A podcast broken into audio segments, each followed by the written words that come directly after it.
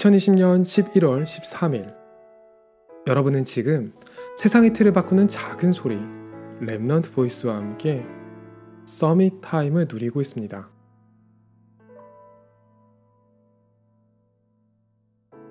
소위로 임관해서 부대로 배치를 받았을 때 가장 어색한 일이 있었어요. 저보다 많이 어르신이신 아버지 뻘의 준사관, 부사관들이 제게 먼저 경례를 하고 소위님, 실장님 하고 부르는 것이었죠. 군대는 계급이 우선이기 때문에 그게 너무 당연한 거고 저도 그 사실을 너무 잘 알지만 처음 겪으면 아무래도 좀 어색해요.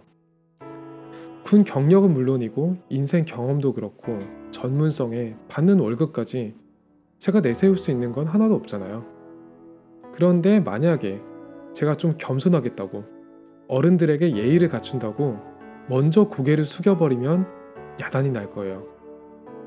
군대의 계급은 군 조직의 유지 및 발전을 위해서 국가가 제게 부여한 것이거든요. 나이 지긋한 어르신 부사관들이 새카맣게 어린 소위에게 충성을 바치는 게 아니잖아요. 국가의 목숨을 바쳐서 충성하고 몸담고 있는 조직의 체제를 존중하고 군법에 복종하고 계신 거예요. 자신의 권한이 어디서부터 나오고 어느 정도의 권한이며 어떻게 활용해야 하는지 아는 건 매우 중요한 일이죠. 성경 말씀을 보면 저에 대해서 이런 구절들이 나와요. 사탄이 속히 내 발 앞에 무릎 꿇게 될 것이다. 모든 천사들이 구원받을 상속자인 나를 섬길 것이다. 그런데 제게 벌어질 이 상황들을 만드시는 주체는 하나님이라고 명확하게 나오죠. 저는 그래서 알아야 돼요.